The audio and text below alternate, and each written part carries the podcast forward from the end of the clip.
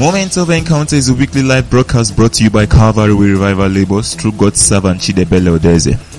The teachings are focused at building the church and raising men that will do exploit in this end time.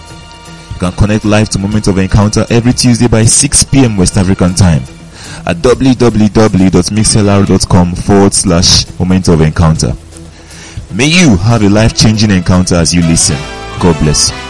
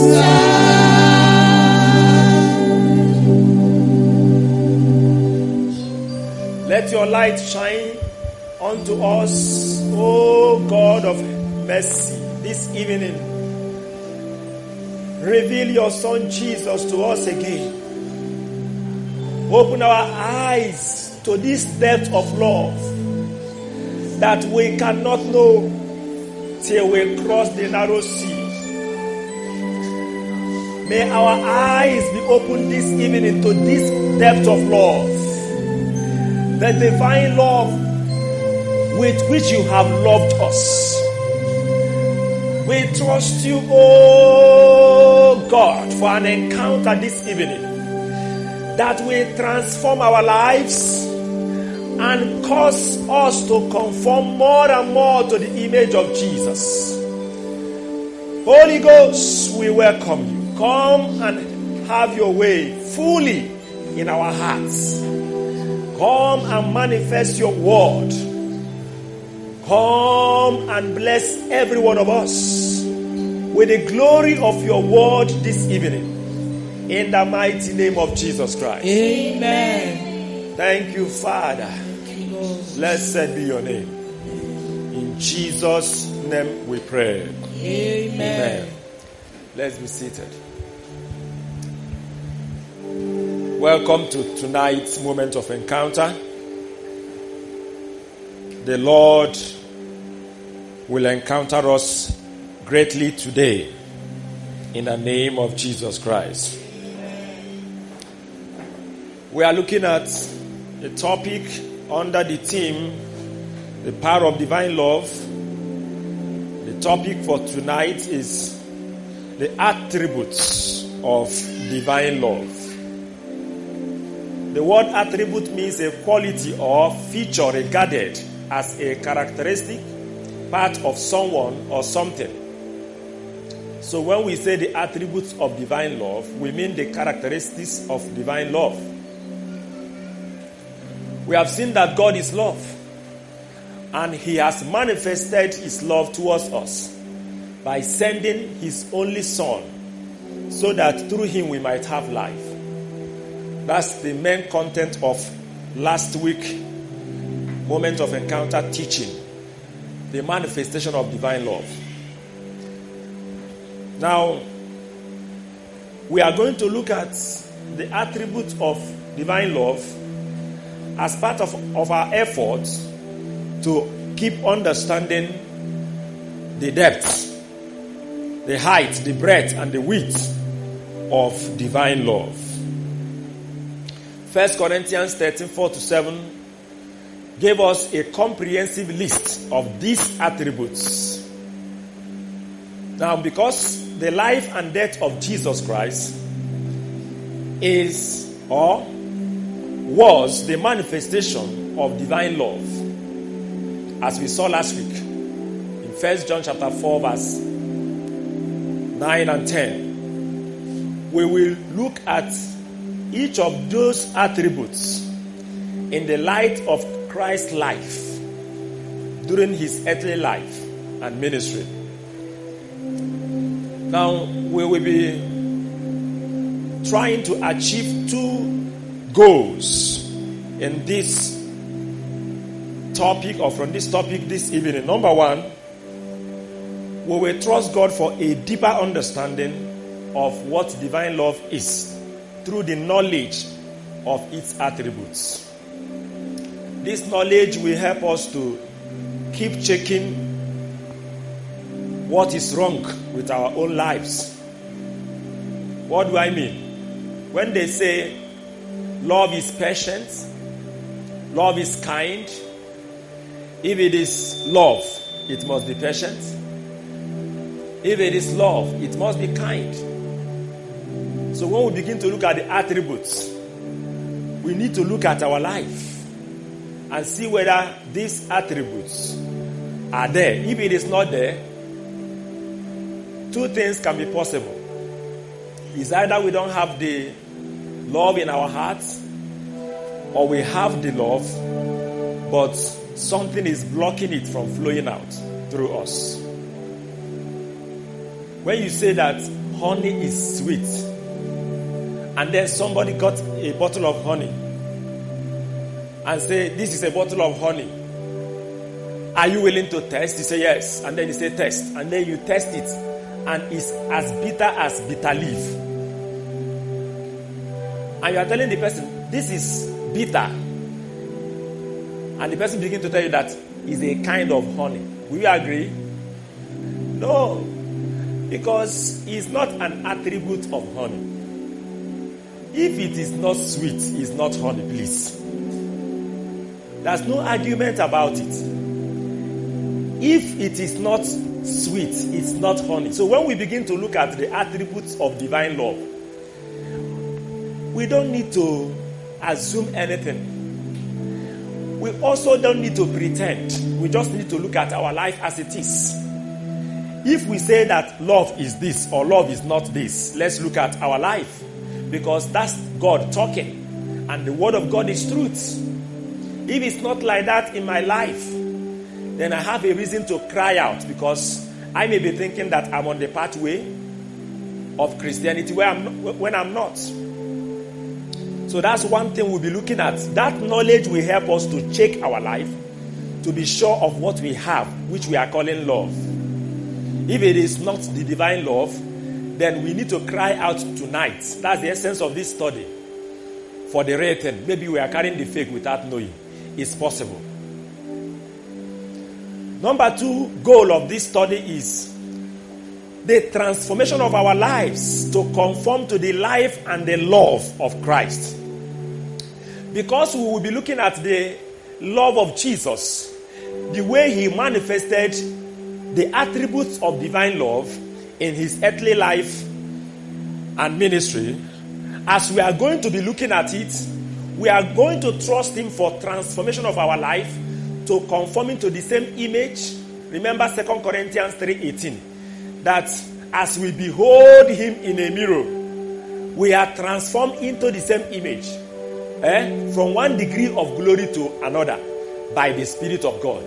This is what happens, is a spiritual transformation. You won't know when it happens, but as you keep looking at Jesus, keep seeing his life, his love, you see yourself being transformed into the same. So we are trusting God that that will happen also this evening as we study the life and the love of Jesus Christ. Now, before we begin to look at that comprehensive list of the attributes of divine love in 1 Corinthians 13 4 to 7, I want to say one or two things again as a preamble. Number one, when we are describing those attributes that are listed there, we must take note that all of them has to be there. Just like a tree, if we call the tree love. Now, these are the branches or the fruits that are all part of that tree. They must all be there for you to call the tree love.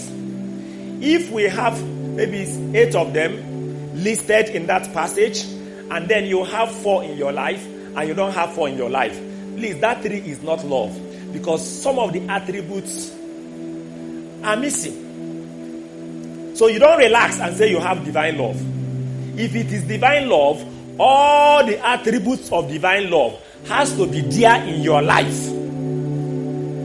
You don't say I have divine love when you are lacking in some of the attributes. Maybe you thought you have gotten some.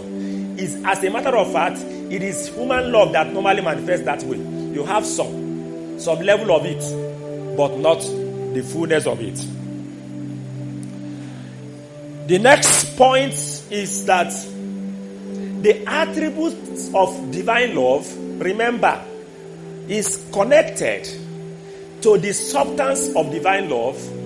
If you will remember what we discussed during the topic, the substance of divine love. The substance of divine love is the root of the tree called love. Then the stem and the branches and the fruit thereof is what the attributes are. If I will remind you what we said is the substance of divine love, it is the focus on the salvation of life, of man. So when we say Jesus is patient, Jesus is kind, is manifesting these things, you need to know that it is because the substance of divine love is actually in his life. He has said again and again that the Son of Man came to seek and to save that which is lost. He said it in um, Matthew chapter 18, verse 11. He said it also in Luke chapter 19, verse 10. The Son of Man came to seek and to save the lost. The human beings that are lost. He came to save. So everything that we will be looking at this evening, as we are seeing them in the life of Christ, they are all connected. As he is manifesting kindness to man, as he's manifesting patience, as he's manifesting, you know, faithfulness and other things, you will see that as a result of that root, that substance. Everything is connected, coming out from that root. Now, I want us to now move to First Corinthians chapter 13 from verse 4 to verse 7 as we read on that. First Corinthians chapter 13 verse 4 to verse 7. Charity suffereth long and is kind. Charity envieth not. Charity vaunted not itself, is not puffed off, does not behave itself unseemly, seeketh not her own, is not easily provoked, thinketh no evil, rejoiceth not in iniquity, but rejoiceth in the truth, beareth all things, believeth all things, hope all things, and endureth all things. Maybe we should read it from one other translation. Let's read it from Living Bible. First Corinthians 13 from verse 4 to 7, Living Bible. Living Bible said, Love is very patient and kind, never jealous or envious, never boastful or proud never haughty or selfish or rude. Love does not demand its own way. It is not irritable or touchy. It does not hold grudges and will hardly even notice when others do it wrong. It is never glad about injustice, but rejoices whenever truth wins out. If you love someone, you will be loyal to him no matter what the cost. You will always believe in him, expect always the best of him, and always stand your ground in defending him. Now, if you look at that list, I did some minor classification. The first thing we saw there is that love is patient. I discovered that there are some other similar attributes to that that are in the list. So I brought them together. For example, when he said love is not easily provoked, I saw that as also being patient. So I classified that under patient too. Then we also read when uh, when we say love bears all things. That is also part of being patient. And then endures all things. So what is patience? The simple dictionary told us that it is the capacity to accept or tolerate delay, problems, or suffering without becoming angry or anxious. A patient man will not easily be provoked to anger. Capacity to accept, capacity to tolerate threats. Number one is delay. Number two is problems or suffering without complaining, without anger, without anxiety. Think about it. To bear all things means to demonstrate patience and understanding with the fault of others. With the fault of others.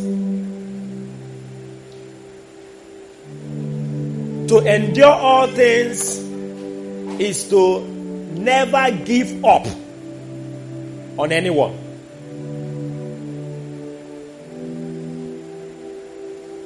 All of them together are parts of patience.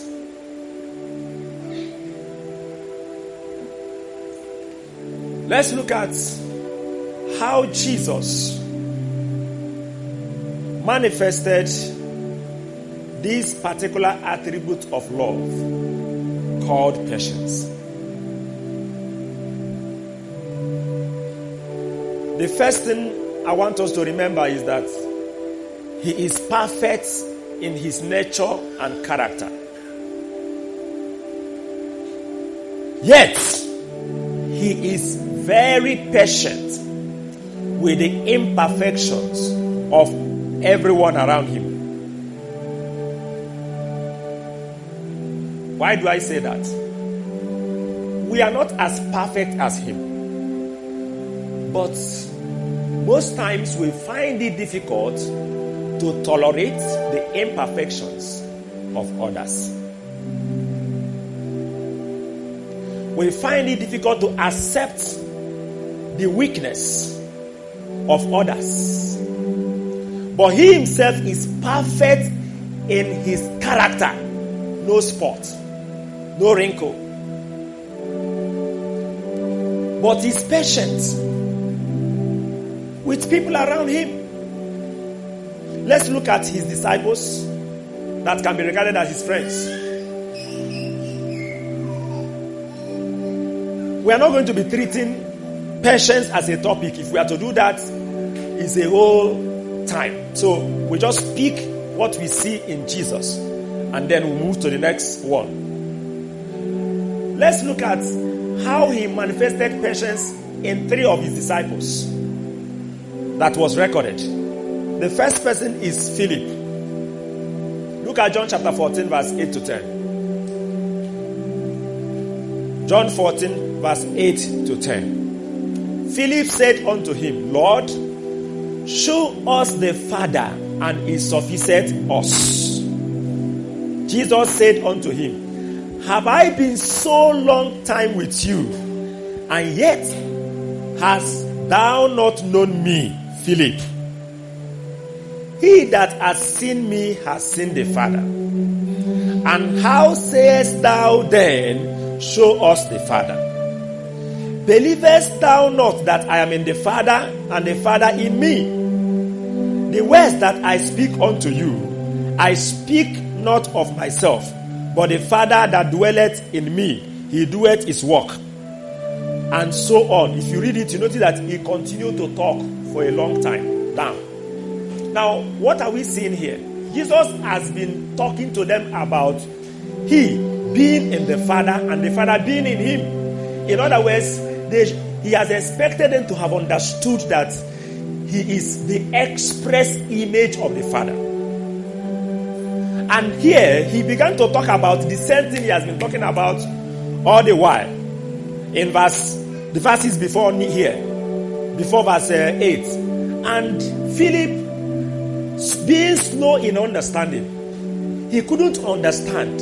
So he has to voice out, show us the Father. And then, I want you to see how without anger, how he quietly began to explain to them again what he has been explaining all the while.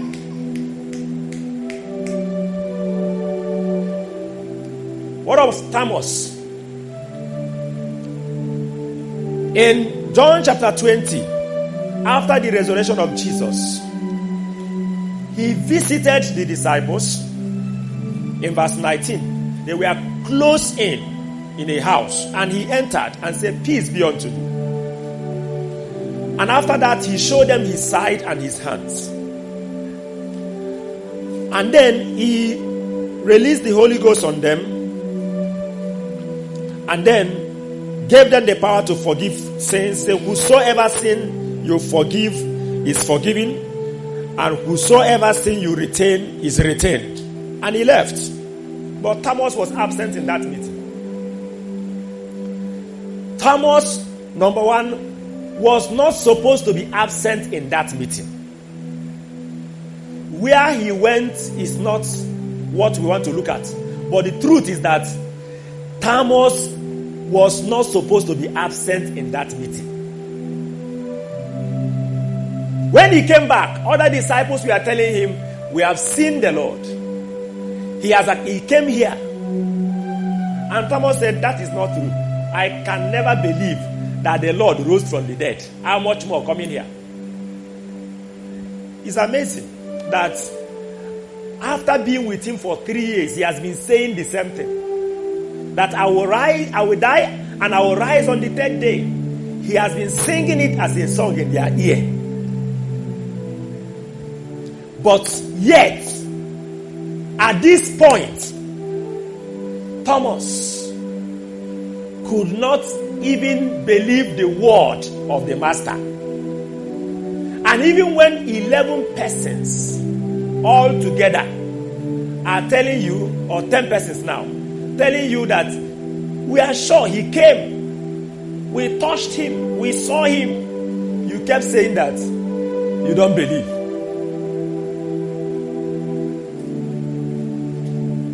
Jesus has to wait for eight days to know whether Thomas will get convinced by their daily ministration unto him. But yet, he remained in doubt. So he has to come back again. Now, on coming back, the truth is that Jesus should have rebuked Thomas and got so angry with him for not believing the way we do, the way some of us do. You have been telling somebody something for how many years? The person has been with you, and now the same thing happened, and other people has been telling him it happened. He said no, that he can never believe that. But look at what Jesus did. The moment he came back again, he said, Peace be unto you. He now said, Thomas, come. That is to say, I didn't come for any other reason apart from you. Look at it. Verse 26. He stood in their midst and said, Peace be unto you. That's all he said. Look at verse 27. Then said he to Thomas, Reach hither thy finger and behold my hands. And reach hither thy hand and thrust it into my side. And be not faithless, but believing. Thomas say, answered and said, My Lord and my God, and so on. There was no other reason why Jesus has to come back apart from Thomas. Yet, on coming back, he didn't show how angry he was with Thomas. I, I don't know whether you're getting that. That's what we call patience. Eh? I don't want to talk about what it cost him to come back. Only him knows what that revista- revisitation cost him. But patience demands that you have to tolerate, you have to accept that delay without complaining, without anger. If that is not in our lives, then whatever we are calling divine love is under question mark.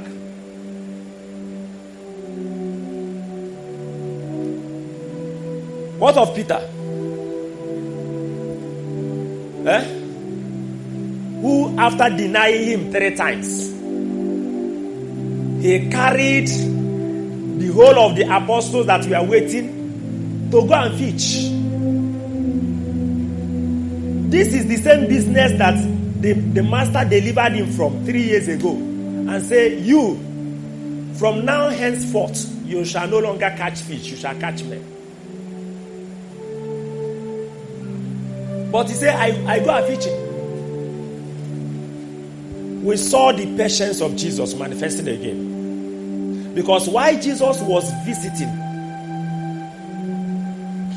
he visited not with anger, but with love. He was being patient with Peter. Look at how he has endured. Love beareth all things. Remember, we said to bear all things is to demonstrate patience and understanding with the fault of others. To demonstrate patience and understanding with the fault of other people around you. People around you has faults. Everyone. Jesus came back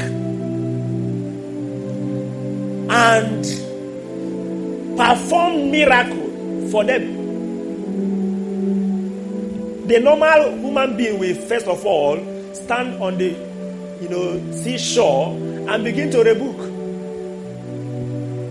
begin to complain, begin to blame. But he first of all perform miracle for them. Say, cast your net on the right side for a catch.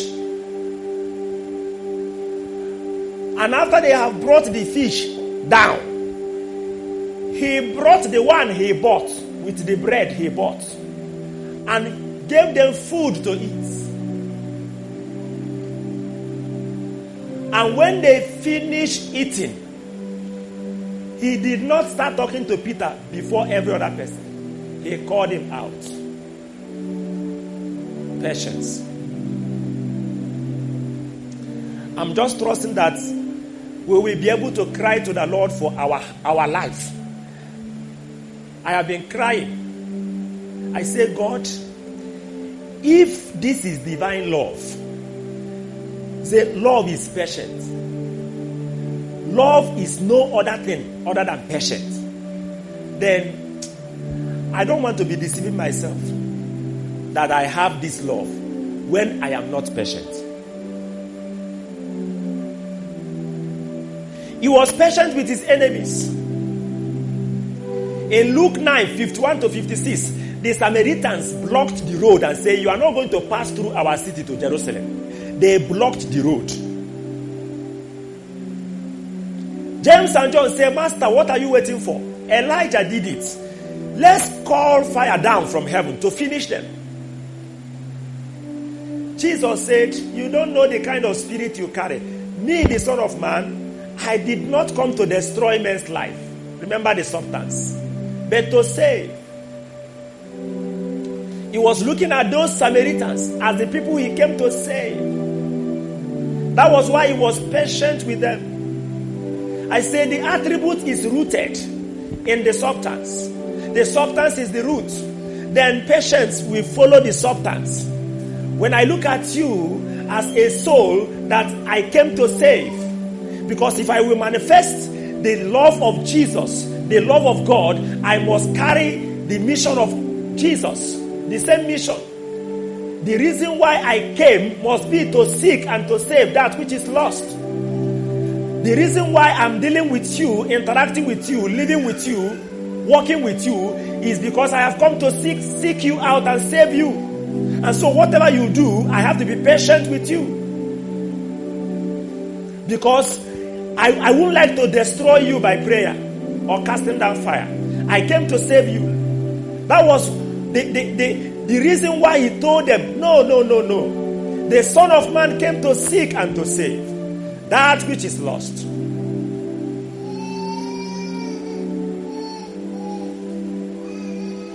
In Mark chapter 3, please go to Mark 3. You will see the religious leaders accusing Jesus falsely that he was doing miracles, casting demons out by the power of Beelzebub, the prince of demons. Mark 3, look at it in verse 22. And the scribes which came down from Jerusalem said, He has Beelzebub, and by the prince of the devils cast he out devils. Is that true? Is that true? That is not truth. Jesus casts demons out by the power of the Holy Spirit. And now they are falsely accusing him, misinterpreting him. Now look, look at this. There is a, a way somebody will be saying that you are doing this just because he want to falsely accuse. He knows the truth. He knows that it is not true that you are the one that took away this um, hymn book. He knows. It's a different thing that maybe he's suspecting. He believed that because it was only you that sat here during the moment of encounter, that it must be you that took it. So he will, he will be telling others, I believe that it is him that took it. He's not sure. But this one is that you are he's sure that it was not you. But just because he wanted to tarnish your image, he's accusing you. You know, these two things are different. The case of the of the Pharisees and the scribes is the case that they know hundred percent. They were fully aware that Jesus was not casting demons out by Beelzebub. They know. They just wanted to spoil his ministry. They just wanted to paint him black. They just wanted to tell people that this man, they want to reduce his followers. So they just coined out that accusation. But look at his approach in verse 23. What did he do to that accusation? In verse 23. The Bible says, He called them unto himself and said unto them in parables, How can Satan cast out Satan? And if a kingdom be divided against itself, that kingdom cannot stand. And so on and so forth. It was a long explanation. I'm, I'm so much amazed. Anytime I read this passage, it touches me in a special way. You know why? He called them, say, Come. All of you, come, come, come, come. I heard what you people are saying. That I'm casting demon out by Beelzebub. It's not true. How can Satan cast out Satan? And a very long explanation. Love is patient. The normal human being will get angry and say, Me, you know the truth and you are saying this thing against me. Then some will start, some may even curse you as a man of God because you know he's a man of God. He has the power to curse them and it will happen. He has the power to do anything to them and it will happen. But love is patient. He came to save them, so he has to be patient towards them until they come to realize and know.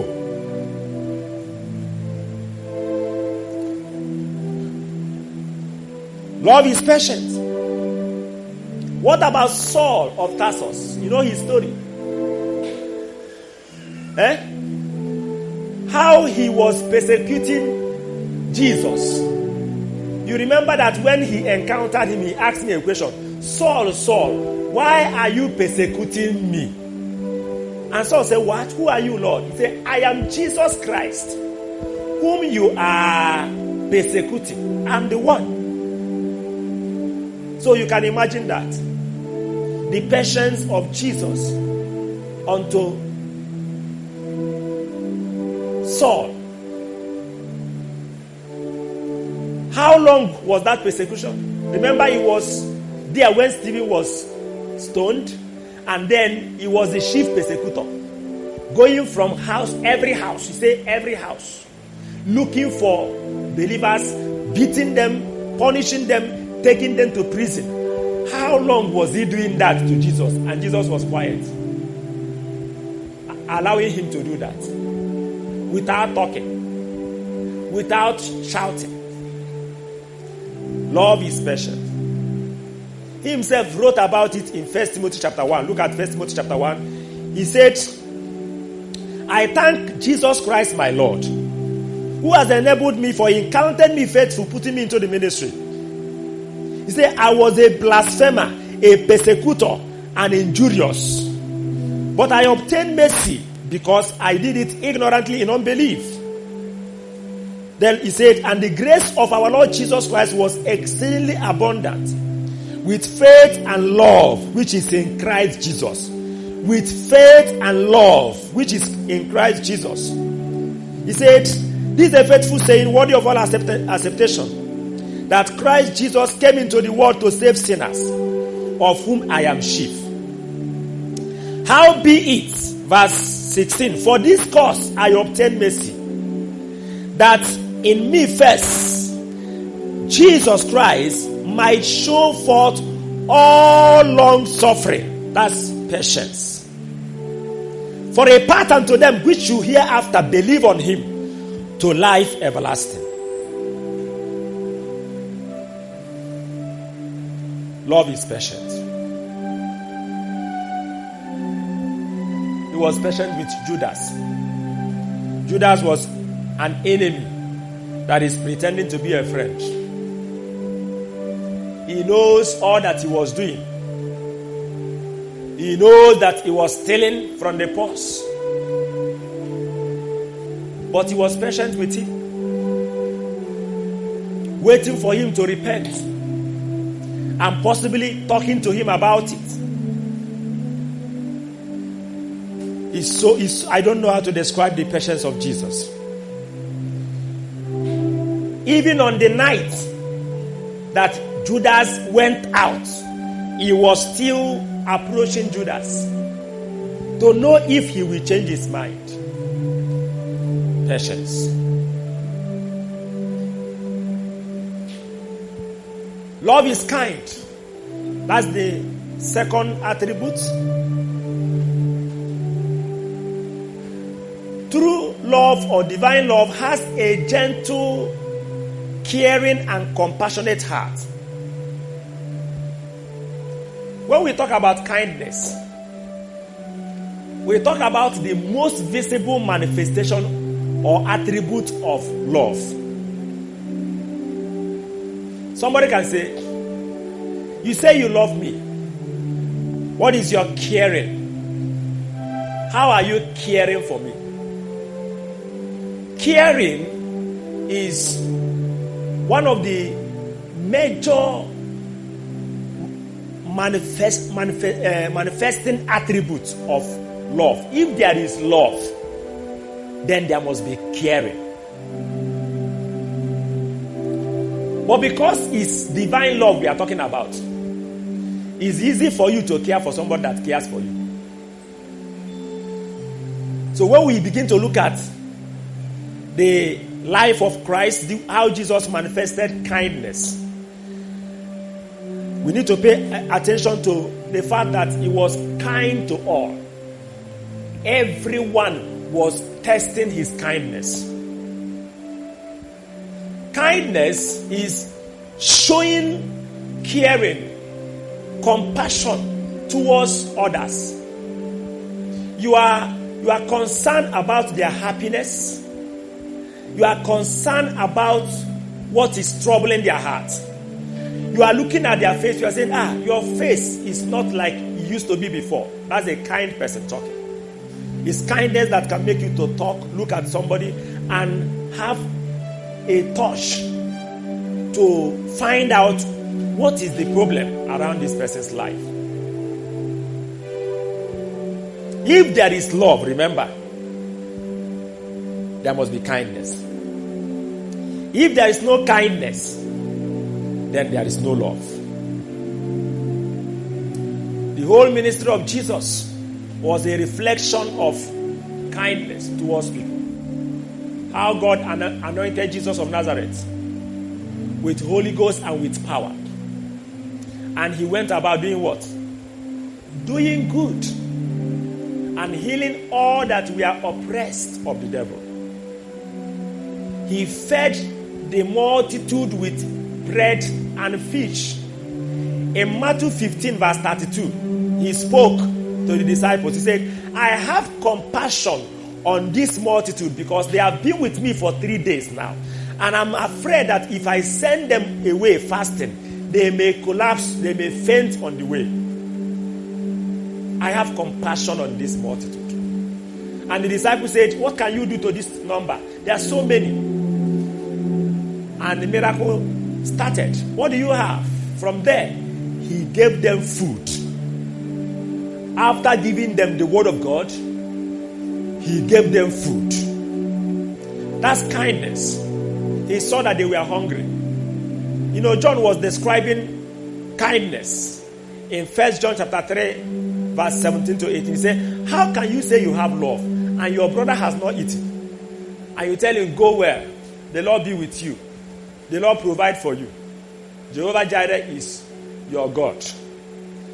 But you are not caring to give him something to eat. Where is that, that love? You can't say that you love these people.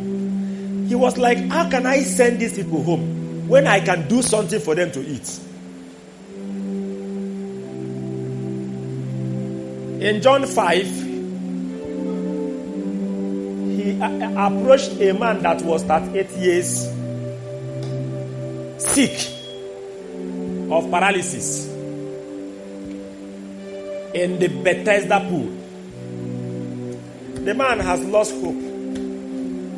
He was there helpless. The man was not his disciple. The man was a sinner. How do I know? In fact, it was even sin that brought him into that condition. How do I know? After healing him, he came back and said, Don't commit sin again so that worse thing will not happen to you. That is to, to say that it was this, the one he committed before that brought this situation to him. He came to his side in the midst of other multitude of people. Kindness. Excuse me, on what ground? What is the criteria? What is the parameter? That's the way the kindness of divine love manifests. The person does not merit it. The person has nothing to do with you. Human love will always lead to calculate and say, This thing I'm about to do to this person, what is it? On what ground? But if it is the kindness of divine love, in most cases you'll be looking for the ground. You won't see the ground. That's the difference.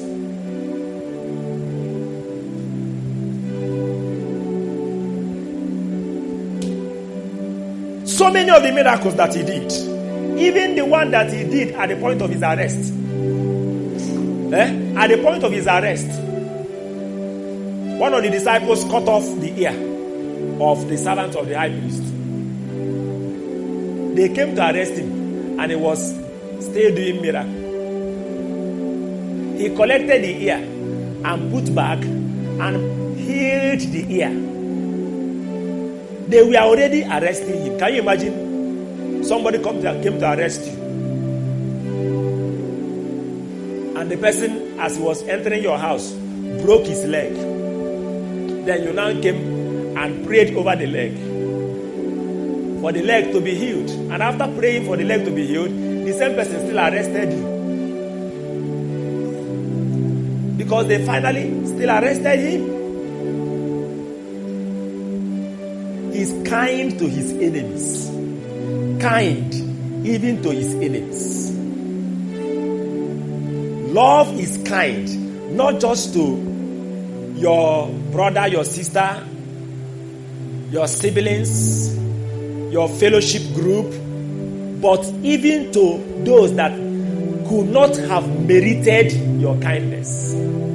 That's when we are now operating in the realm of divine love. But remember the substance. Why was he that kind? He was looking at what? Their salvation.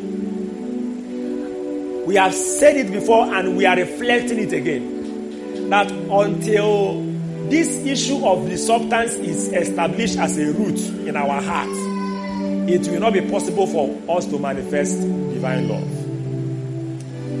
So many other things Jesus did, we may not be able to all, almost all that he did was manifestation of kindness, caring, caring for people. At the time, he looks as if he has no agenda. This person will call me and say, "Please come and heal my son. Come and raise my son from the dead," and all of that. He was just doing good for people. Love envieth not. Love does not envy others.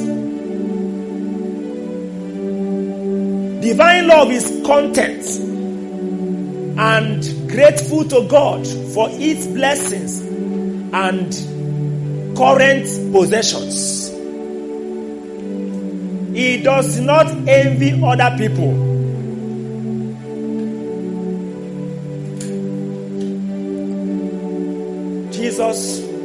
Started ministering when John the Baptist ministry was the talk of the town. You remember? That before Jesus started preaching, even he himself has to be part of John's ministry. Eh? Multitude of people. It looks as if there should be no other minister. Everybody's attention was on John. You know what causes envy? Eh? When somebody else seems to be succeeding more than you in the same thing that you are doing. Eh? That's envy is something of the heart. You see yourself unhappy. You see yourself inwardly competing, striving. And if you have opportunity to stop what the other person is doing, you will do it well, well, well. Let's say if everybody that is going to John's, you know, ministry must pass through you before they reach there. And if you tell them to go, that's when they will go. If you tell them don't go, they will not be able to go. If you are envious of John, you know what you're going to do? Eh? You will tell all of them from today, no more going to. Let me now see how his ministry will be greater than my own ministry. But look at Jesus. He never was envious of John the Baptist. Never. In fact, he started his own preaching, making his own disciples. And as he was progressing, one day, John sent his disciples and said, Are you the one to come or do we expect another? He said, Go and tell John what you are seeing. Go and tell him, describe everything you are seeing to him. And then when they left, he turned to the crowd, to the people around, and began to tell them that the greatest human being that has ever lived on earth, that is born of a woman, is who? John the Baptist. Do you know that by that statement he lifted John the Baptist above him? He said, Of all that was born of a woman. Because as of that time they have not known him. They didn't know him. Even the disciples got to know him by revelation. When the you know Peter just caught it. Do you remember?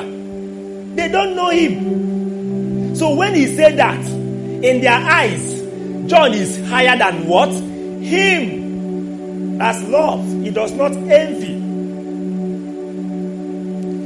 God has to arrange these two ministers and ministries to be at the same time emphasizing the same thing. For us to learn that you don't you don't need to be the only minister in town. And you don't need to be envious of another. Maybe because he's making more progress than you. Love does not envy. I'm sure that jesus must have prayed for john the baptist that day. Because the question that John asked, you know, it was showing as if he was doubting. Love does not envy.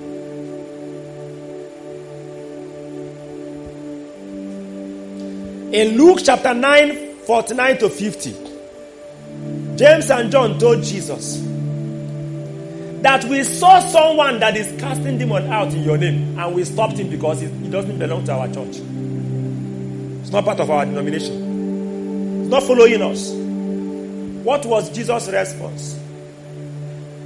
Jesus said, If you see anybody doing that kind of thing again, please don't stop him. My name is free for use. Anybody, you don't need to follow me before you use my name. Love does not end. Eh? We stopped him because he's not following us. He's not part of us. Why will he be using the name of our master? So we stopped him. He's our master. We stopped him.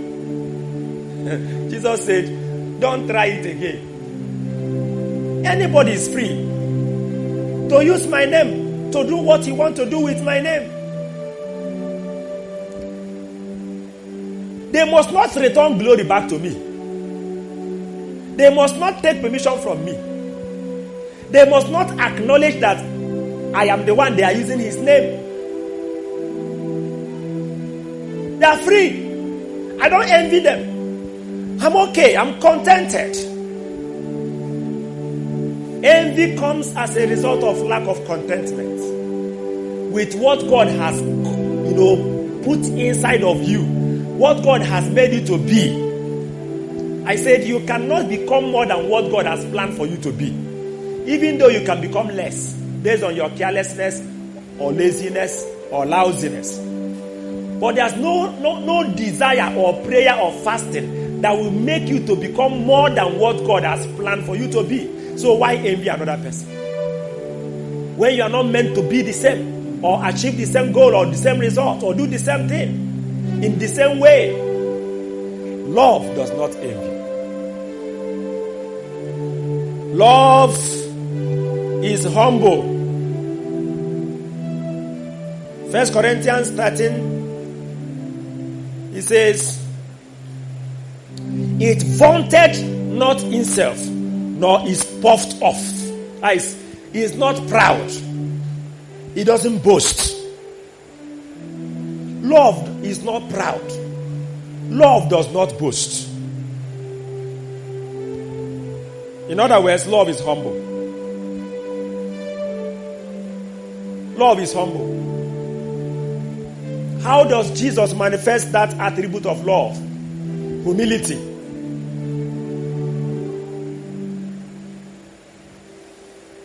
Eh? Everything about his life and his ministry was showing humility. We will not be able to touch touch everything. Philippians 2 5 to 11 or 5 to 9 described his humility. Even though he was God, he did not count that to be equality with him. Let's just point out few of those things. Number one, he never advertised himself or allow others to advertise him. He never, he never for once advertised himself or allow any other person to advertise him. Even demons wanted to advertise him in Mark 3 9 to 12. The Bible says he shunned them that they should not make him known. If it is now that demon want to advertise the man of God, I think the man of God will ask for the person that is the demon is talking through his mouth.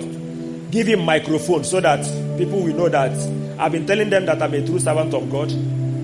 They don't want to agree. Now give him mic so that the demon will talk to them so that they will know that even in the in the kingdom of darkness I am recognized. The Bible said they, wa- they wanted to talk. He, he shot, look at Mark 3. Check Mark 3. He shunned them.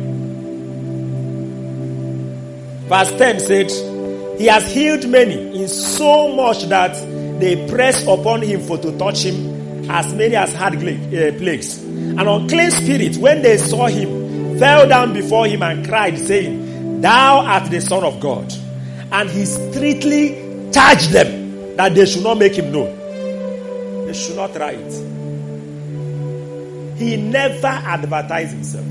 In John 7, his, uh, his brothers, uh, siblings, blood brothers, they say, Why will you be in the village and you carry such anointing? Go to the city and show yourself so that people will know what you are doing and your what, and they will believe in you. He did not advertise his miracles. Jesus manifested humility as an attribute of divine love in that he did not advertise his miracles. In Mark 2 8, 1 to 4, he healed a leper and told the leper, See that thou tell no man about this miracle. Don't talk to anybody about this miracle. The same thing happened in Matthew 9. He healed a blind man, two blind men, and after healing them, in verse 30, verse 30 says, And their eyes were opened, and Jesus strictly charged them, saying, See that no man know it.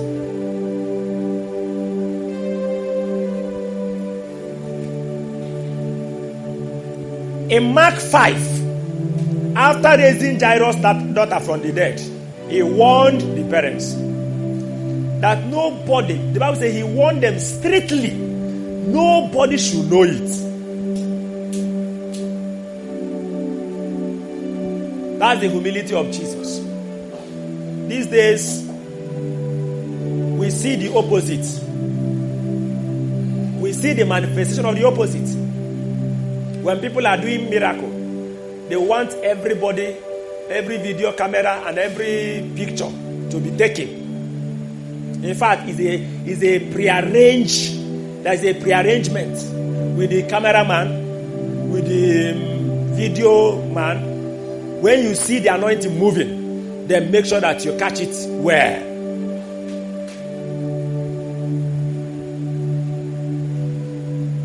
Remember that when you see these things that are in Christ, not in you, don't start judging any man of God or any woman of God.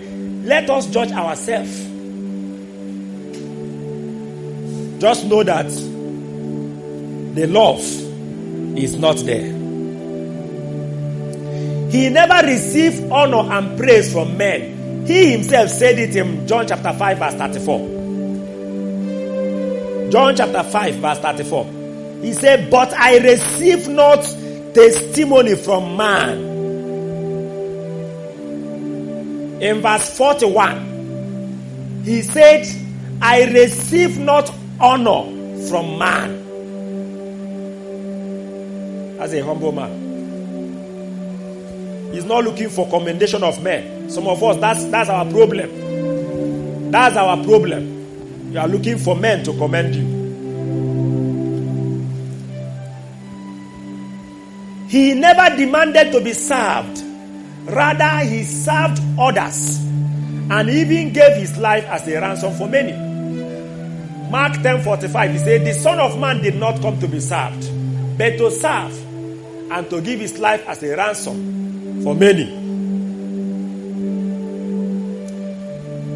As a mark of his humility, he gladly received sinners, children, and everyone that came to him.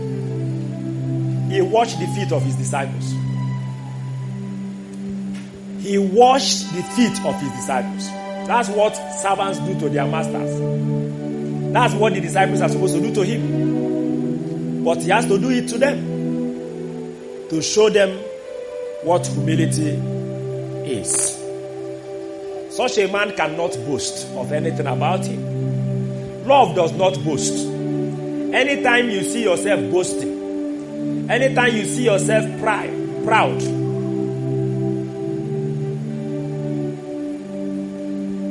just know that you don't have divine love in you. What is pride? Anytime you are thinking that you are more important than another person, you esteem yourself better than another person, you consider yourself more important than another person. That thinking alone that thinking is what is called pride. That thinking, not any action. Boasting is a product of product of the thinking. The thinking is the pride. The pride. In your heart, you, are, you just believe that at least I'm better than this person in prayer. I'm better than this person in singing. I'm be- that thinking is what we call pride. Look at Philippians chapter 2. Philippians chapter 2, verse 3. Let nothing be done through strife or vainglory, but in lowliness of mind, let each of you esteem the other better than themselves. Esteem the other better than themselves. That's humility. Consider other people to be better than you. That consideration that goes on in the heart is humility. When you are thinking or considering that you are better than another because you believe you are more intelligent, you believe you are more gifted, you believe you are more smart, that thinking is the proud pride in you. And God resists the proud, gives grace to the humble. There's no love if there is pride because love is not proud. There's no love in you if there is pride because love is not proud.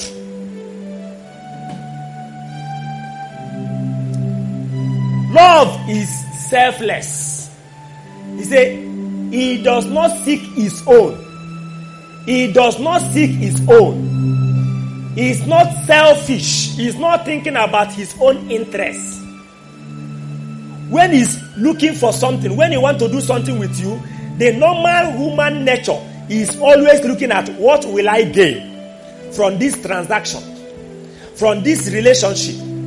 What am I even gaining? But love, divine love, is not looking for what to gain, is looking for what to give. Divine love is looking for what to give, not what to gain.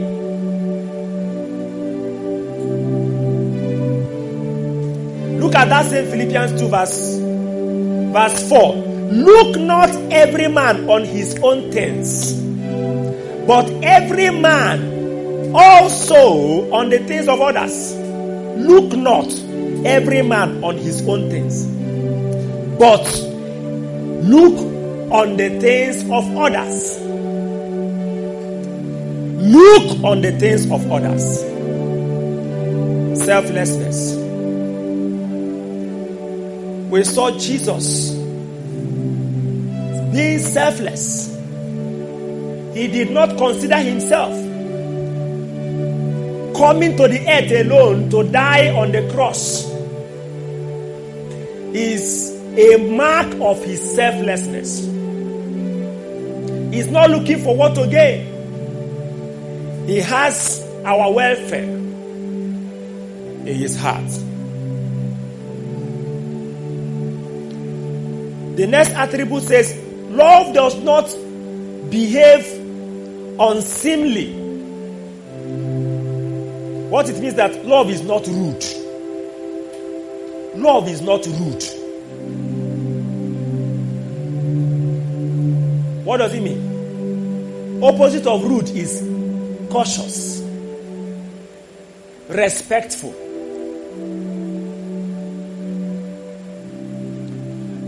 Love is respectful and cautious. If there is rude in your attitude, in your words, in your approach with any man, with any body, anytime, then there is no love because love is respectful and cautious. Let's look at Jesus' example on this.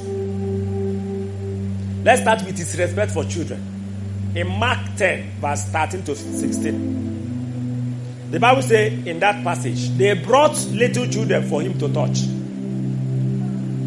And his disciples, they say, No, he doesn't have time for children. Don't bring them close. He cannot touch them. He's busy.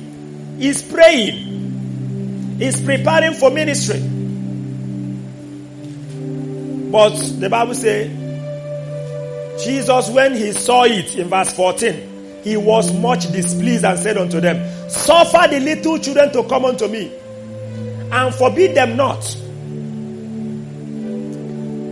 And he, for of such is the kingdom of God. For verily I say unto you, whosoever shall not receive the kingdom of God as a little, little child, he shall not enter therein. Now look at verse 16. Let's read it together. One to go. Verse 16. And he took them up in his arms, put his hands on upon them, and blessed them. When you respect people, you give them your time and your attention. When they are talking, you listen. It's a respect. Look at Jesus' respect for children. He carried them in his hand. The children were not irritating him. Eh? Children, in their natural way, can be irritating.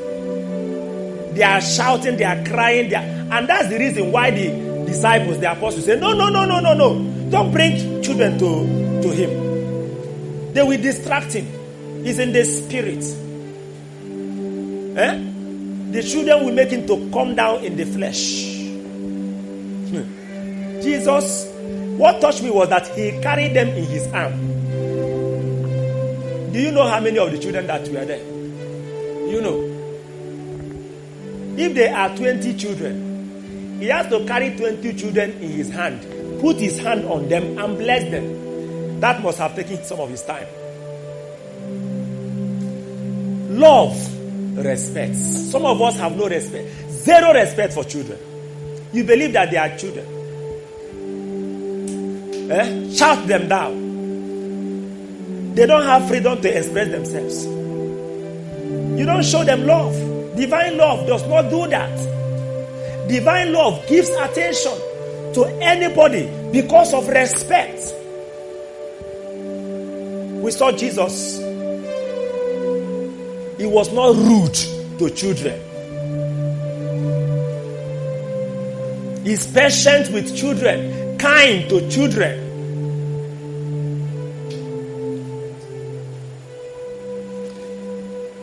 Look at the way he respected John the Baptist. Eh?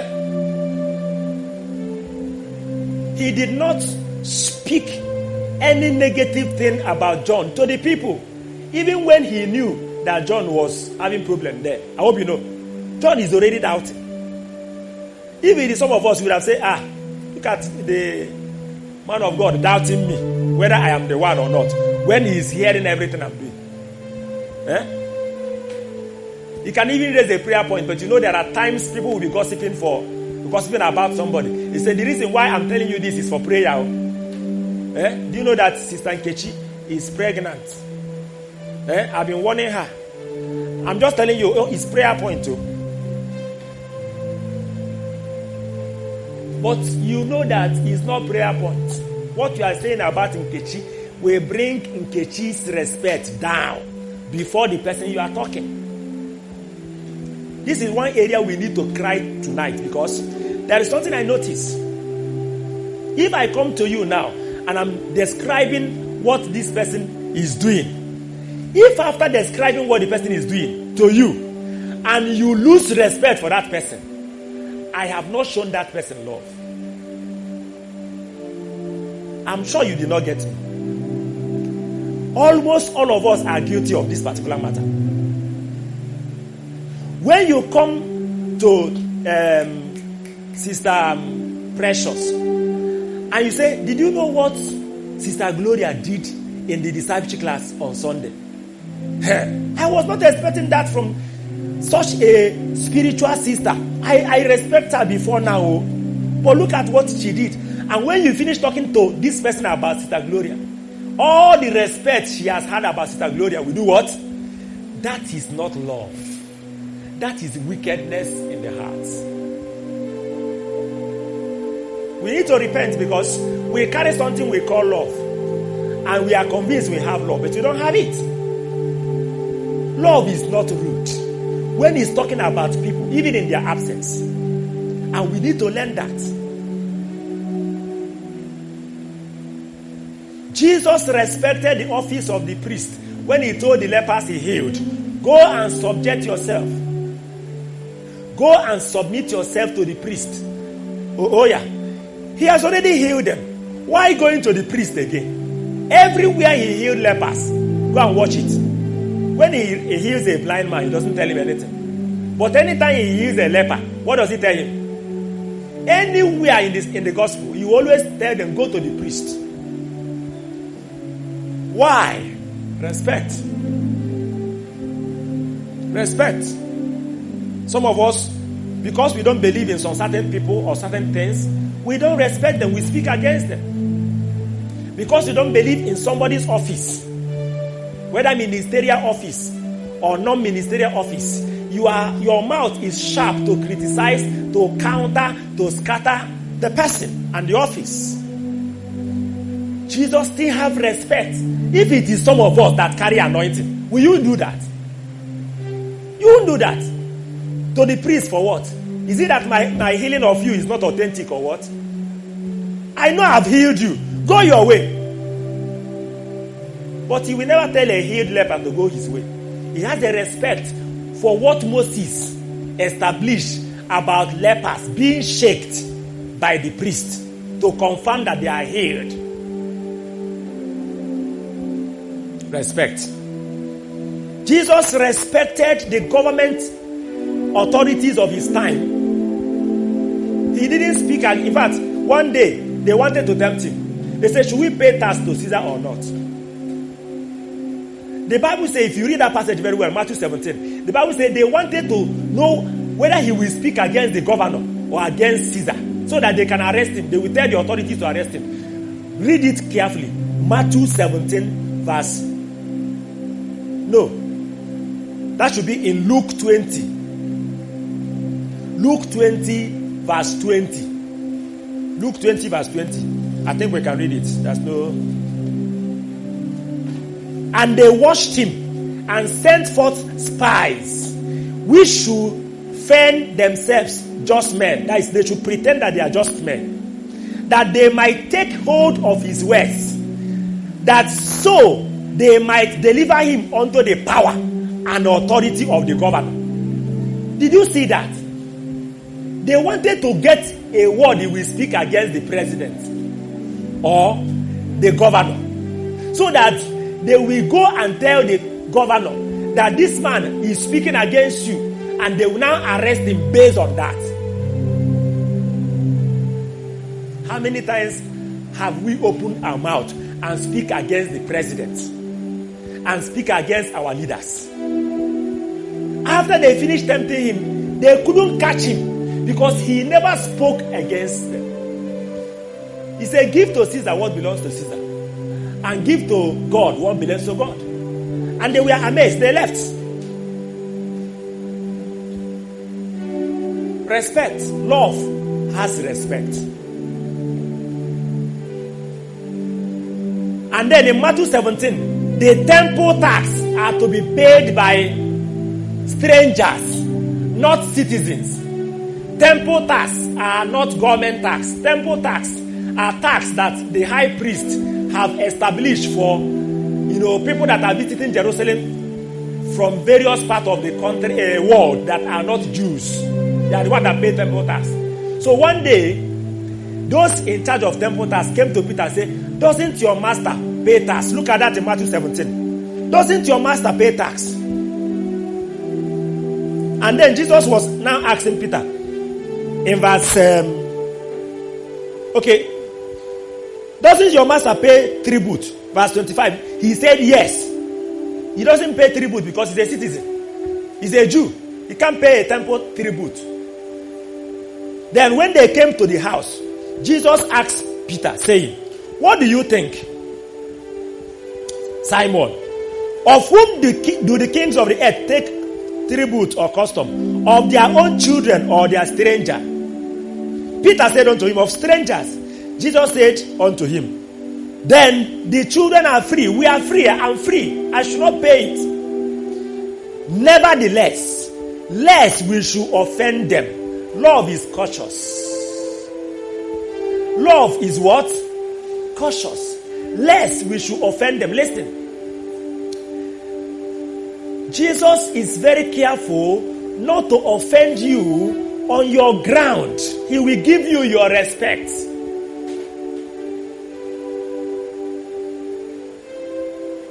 Because he's also targeting to win you. He also have your salvation in his heart.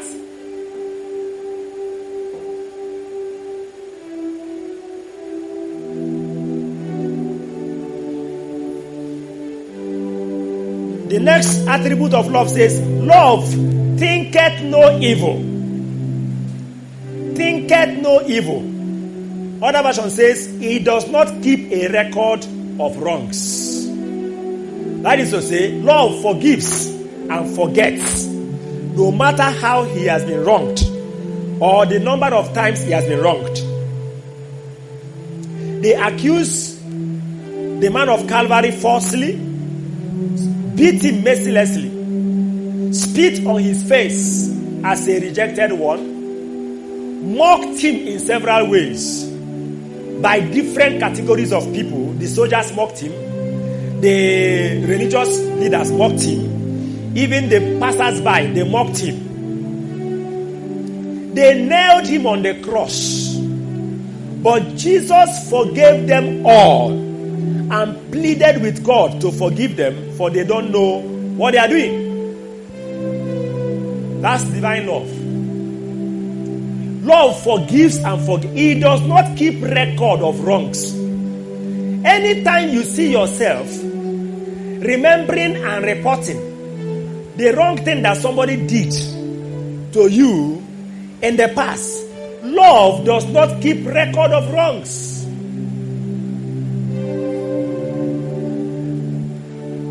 Love thinks no evil. Don't tell me that you have this love when you have record of wrong. It's not this love that you have. Maybe you have some, some other thing. It thinks no evil. Before any man can do evil, he must first of all think evil.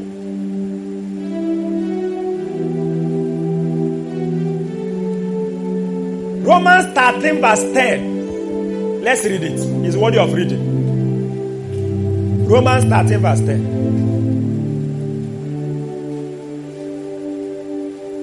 Let's read it together.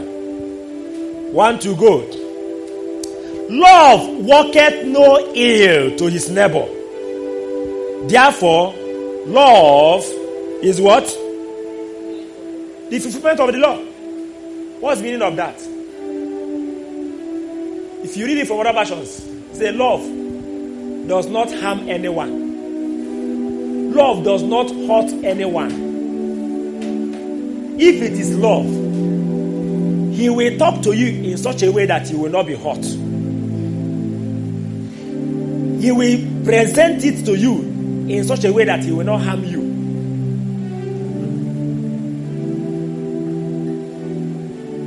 What he will say concerning you somewhere, sometime in your absence will not hurt you. You know, there are things you will, you will come and tell me now eh, about this person. Maybe I'm, I'm her leader. Just come and tell me this is what this person has done. Now, you can be reporting that in, with from a heart of love. You can also be reporting it from a heart of demote him, punish him, destroy him, maybe out of envy.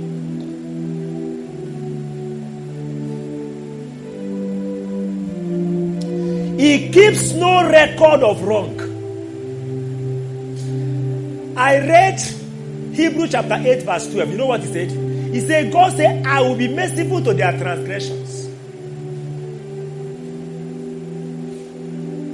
I will forgive their sins and I will remember their iniquities. No more. No more. No more. That's divine love. When He forgives, He forgets. If you are finding it difficult to forgive, to forget, then there is no love. You may say you are kind or you are patient somewhere. But if you cannot forgive, no matter what the person did to you, there is no love. Because if it is love, it forgives and forgets. It keeps no record of wrong. He cannot begin to remind. Listen, if there is, if, if it is love, you know what we do with record. What do we do with record? What do we do with record? When it is time for you to use the record, you go and get it, isn't it? And say, yes, on so and so date, so and so time, you did so and so, is on record. For the sake of remembering. Now, the way we re- record things that people do to us, we don't go to the extent of writing it down. That's when you know that many of us have retentive memory. Very sharp. They will not be able to remember things in the exam hall well. But when it comes to remembering the wrong things that was done to them, their brain is very sharp. He will tell you everything. The time it happened, the cloth you are wearing that day, the color, and the way you do your hand, the way you, everything is properly recorded. Somebody must allow the eraser of divine love to erase such from your head. Because as long as these things are there, sorry, it's not divine love that you have.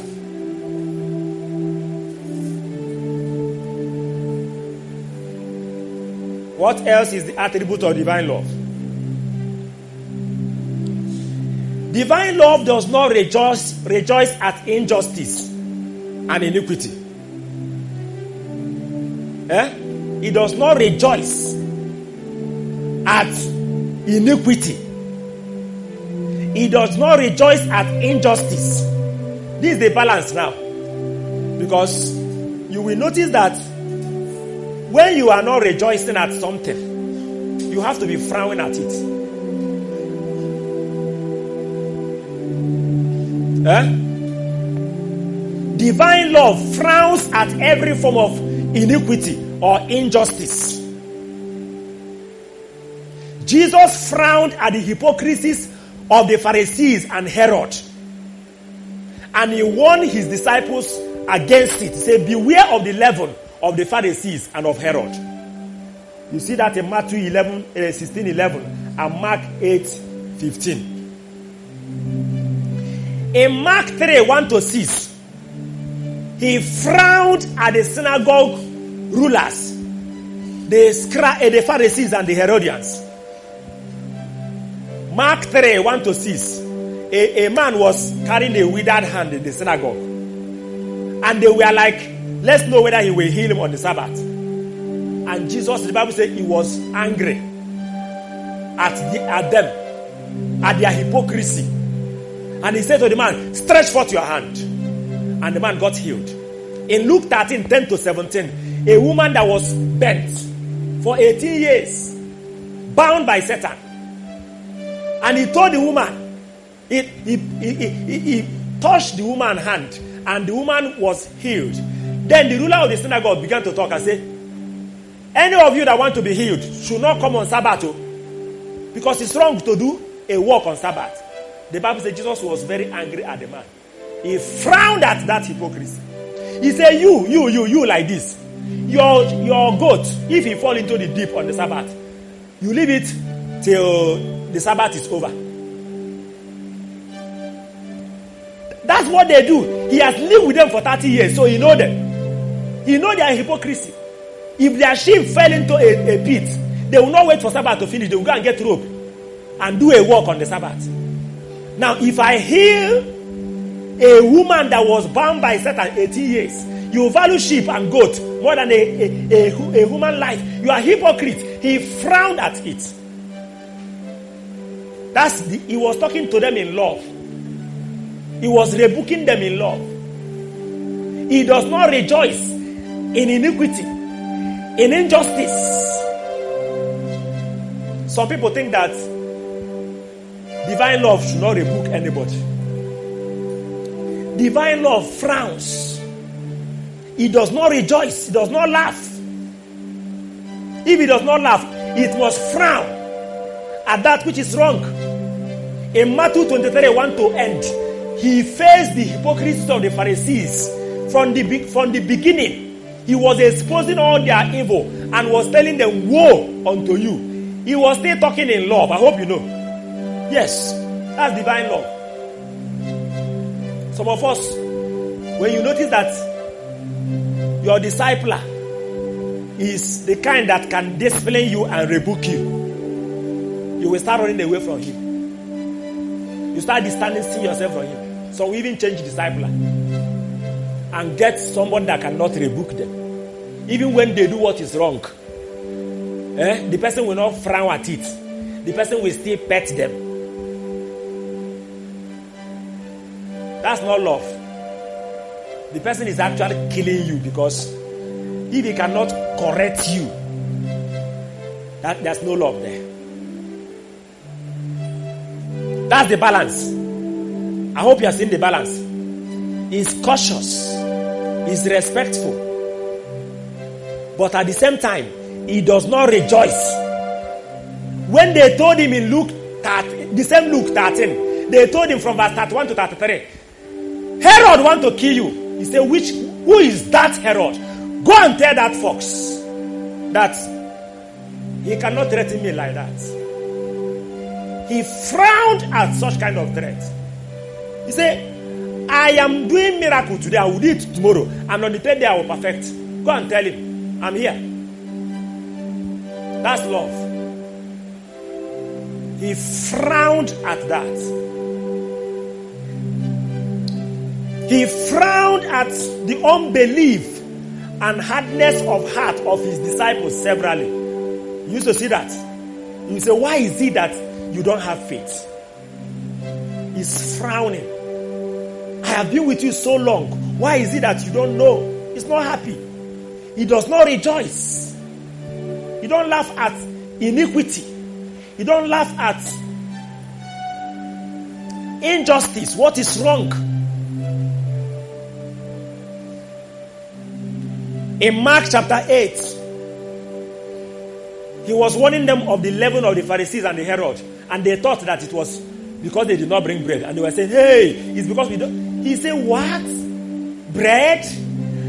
Before your eyes, I fed five thousand with how many loaves? Before your eyes, I fed four thousand with how many loaves? I'm not talking to you about bread. Why can't you believe? Why are you hardened?"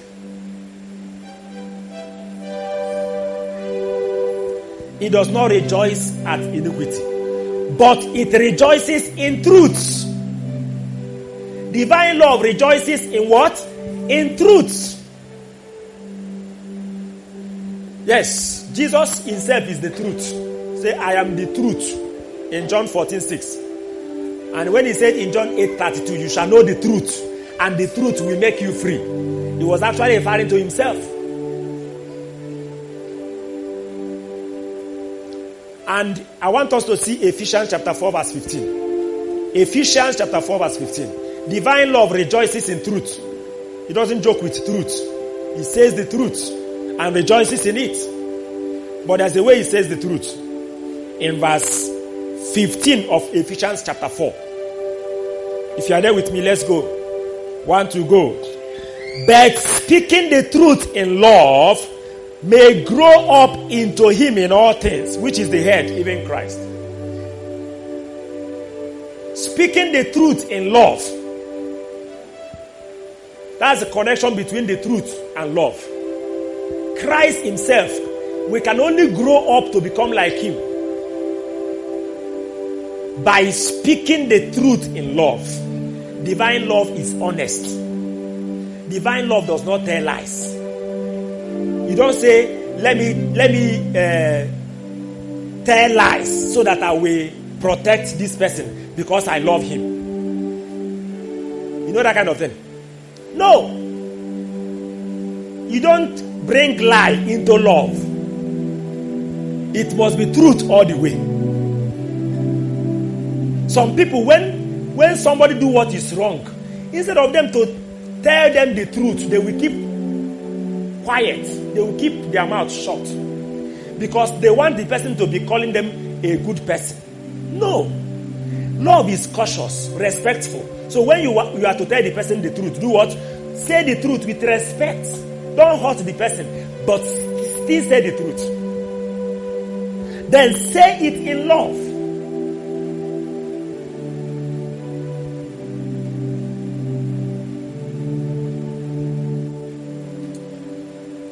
Then the last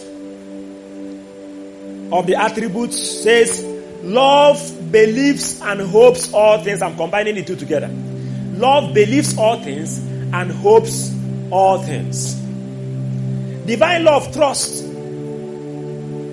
It believes believe in you. It believes in the next person. In your ability, in your skills, in the good things that is in you. He believed that something good is coming out of this person's life. Eh? And with that belief, you will begin to deal with that person, relate with that person, based on the fact that I believe that this person, even though the person is like this today, I believe that something is coming out of his life. I hope, I'm hoping, you know, when we talk about being is up, up, up, optimistic, he sees a bright future with you and hopes that you will surely rise to become what God has destined you to be. He doesn't write people off. He's patient with people. If you see a new convert that is not yet, you know, dressing the way you are dressing as seven years believer, you are patient with him. You believe that this person, the best will come out of his life. You don't write him off or her. let's say a young man repented, but he's wearing earring. I mean, young man, not a, a lady, wearing earring. But after he repented, he's attending discipleship class still with earring. I know in some churches, they will warn you the first day. The first day is day of love and grace. The second day, if you try it, now listen. The truth is that divine love, even though he is going to talk to you, but it will talk to you with respect. You know, the way we talk to sinners, we don't respect them. We don't talk to them with respect because we don't believe in them. When you see them, you, you, don't, you don't believe anymore that this person is too wicked to repent. He's too wicked. Love believes all things. It's because you still believe that this person can repent. That's why you are still praying for him. That's why you are still preaching to him. That's why you're still reaching out to him. We write people off too quick. Love believes all things and hopes all things. Now, as we conclude, I want to point our attention to our aim in this message. Remember, there are two of them.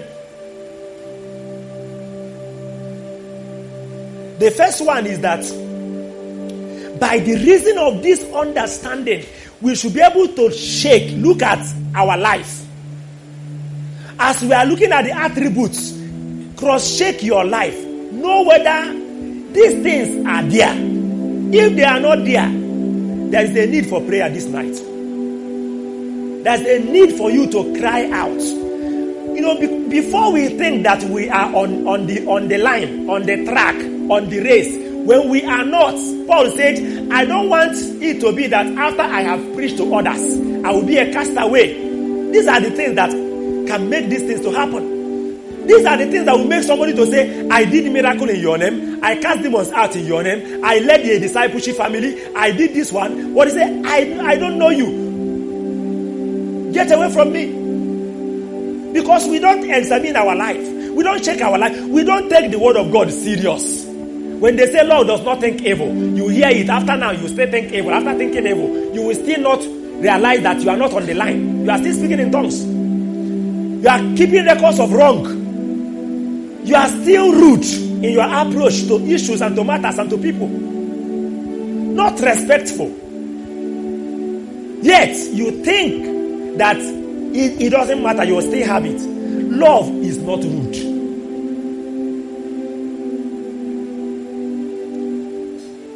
So let's look at our life.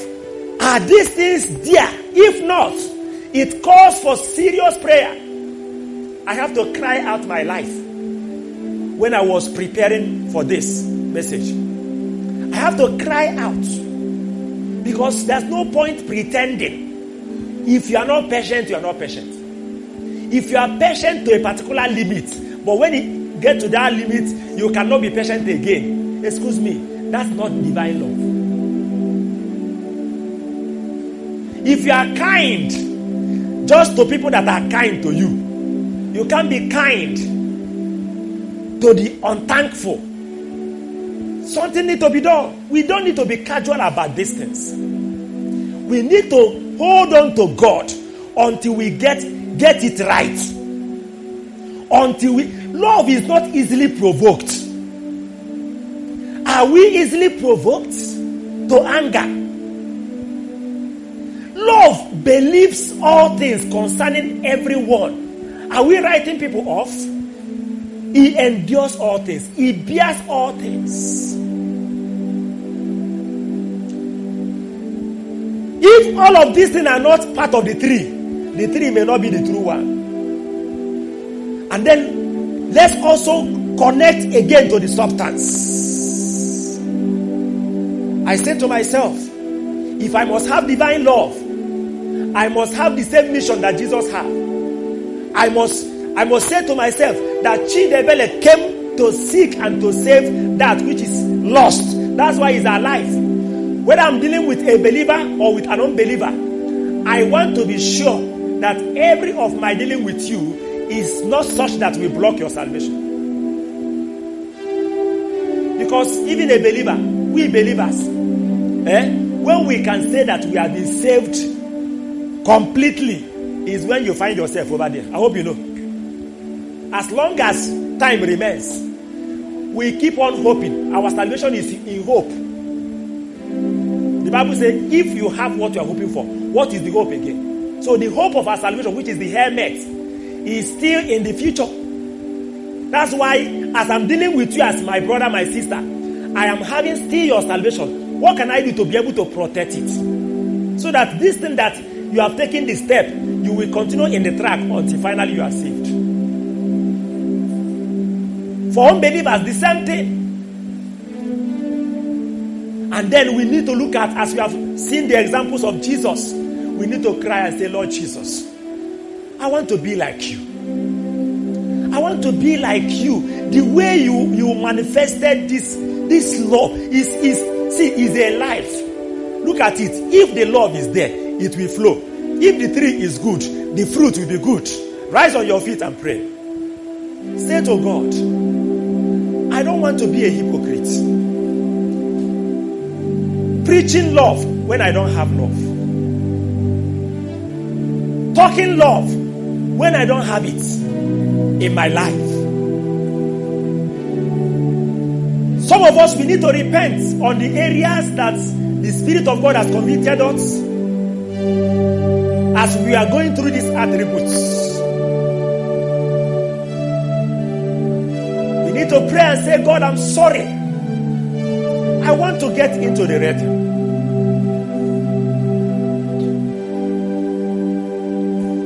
The knowledge of the attributes of divine love should set somebody free this evening. For Jesus said, You shall know the truth, and the truth shall make you free. Malebo shandalaba saka. Rinda lebo.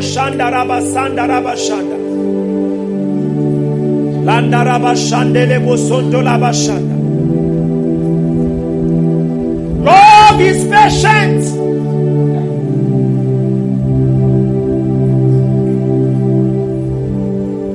tolerating and accepting problems from somebody. Maybe a younger one without anger.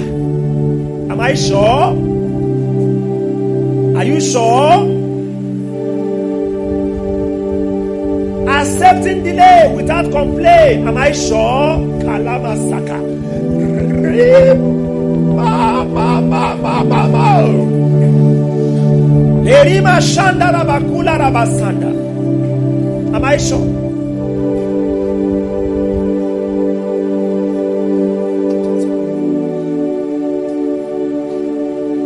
Lerebo Shanda Rabasanda. Landa Labashande Lebo Sondo Labashanda.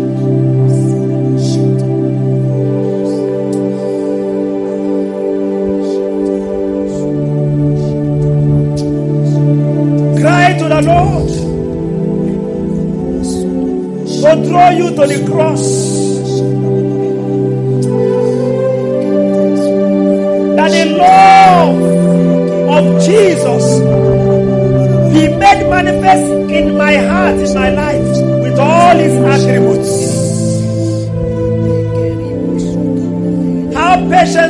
Jesus towards Judas? Can I imagine myself having someone like Judas as one of the disciples? And I am not speaking evil about him to others. I was I am protecting him. Judas, I know what he's doing. Yet I have not gossiped about it to others. Lord, do I have this kind of heart? Do I have this? Do I have? Is my heart like this? I plead with you tonight. I I don't want to pretend about this matter. Lebo shanda raba sanda raba shanda. Lende lebo shanda raba sanda raba shanda. Malende lebo siri makula raba shanda raba siri mashanda. Lende lende lebo sunda raba shanda raba kula lebo shanda raba kula raba shiri mashanda. Lord Jesus, do I have respect for children? Are they irritating me? They didn't irritate you. You carry them in your hand, place your hand on them, one after the other, and you bless them. Do I talk to people with respect? Am I cautious? Do I observe courtesy? Do I respect people when I speak to them? Do I respect their privacy? Do I respect their personality? Or do I use, because I think I'm above them, therefore I can trample on them, I can abuse them, because I think I'm their leader? Lord, something needs to be done.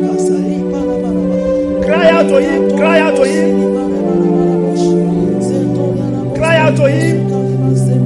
Tell Him to take away this thing that is in you that is not love and put the real love. Let the real love, the love of Jesus flow. Let it flow, let it flow. Ah, Shandarabasa.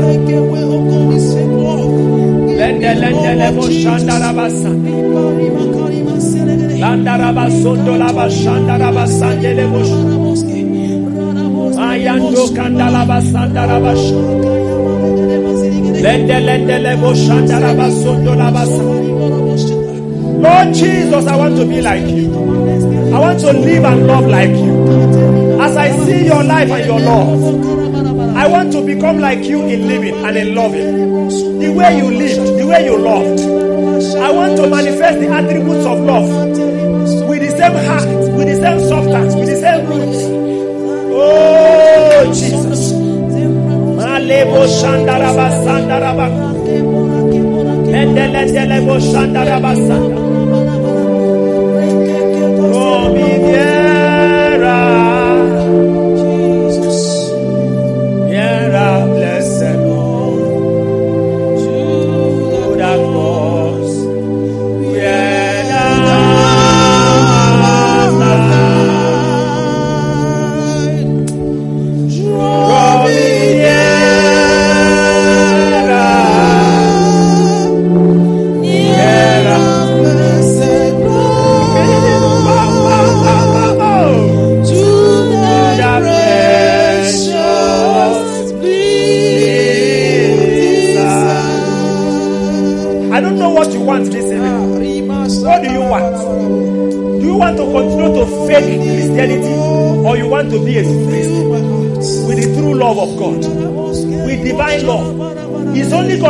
It. oh. That's why you need to pray. It's only God that can can can, can touch your life, can can transform your heart, can circumcise your heart. It's only God that can do it. That's an encounter we are waiting this evening. An encounter with the divine that will take away this old heart and give me a new heart. That will circumcise this heart that I will have the correct, real love founded on salvation of men.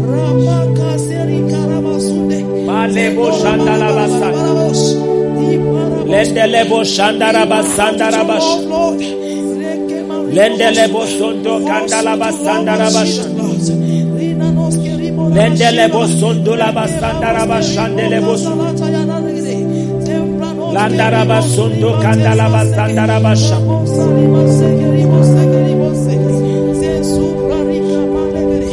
I say there are depths of love that I cannot know till I cross the narrow sea. There are heights of joy. There are heights of joy that I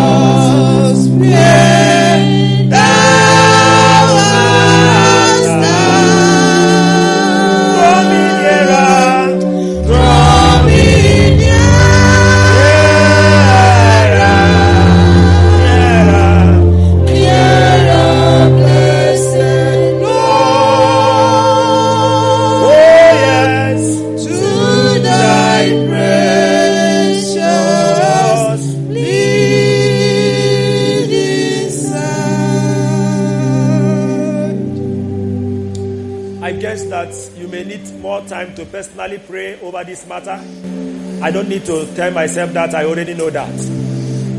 I advise you to do so, it will help. We need to hold on to God until God God God does something that is remarkable in our life along this line. I just want to pray and round up the meeting for tonight. But I pray in a sober mood. Take out more time and, and, and meditate over this word and pray more. It will, it will be it will be a better fruit that way. Lift up your two hands. Father, I pray for your people tonight that this word will not condemn us on the last day. Amen. But your spirit will help us to apply this word in our life.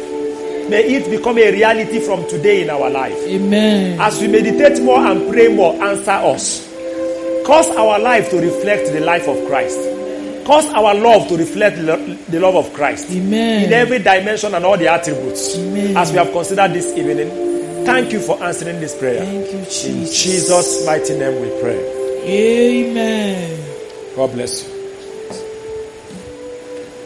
Thank you for listening. We trust you were blessed by God's word. This message and many more can be downloaded from our website www.calvaryonline.org. For testimonies, counseling and prayers, you can send an email to calvarywayrevivalabels at gmail.com or call 080 65607999. You could also follow us on all our social media platforms at Calvary Revival Labels.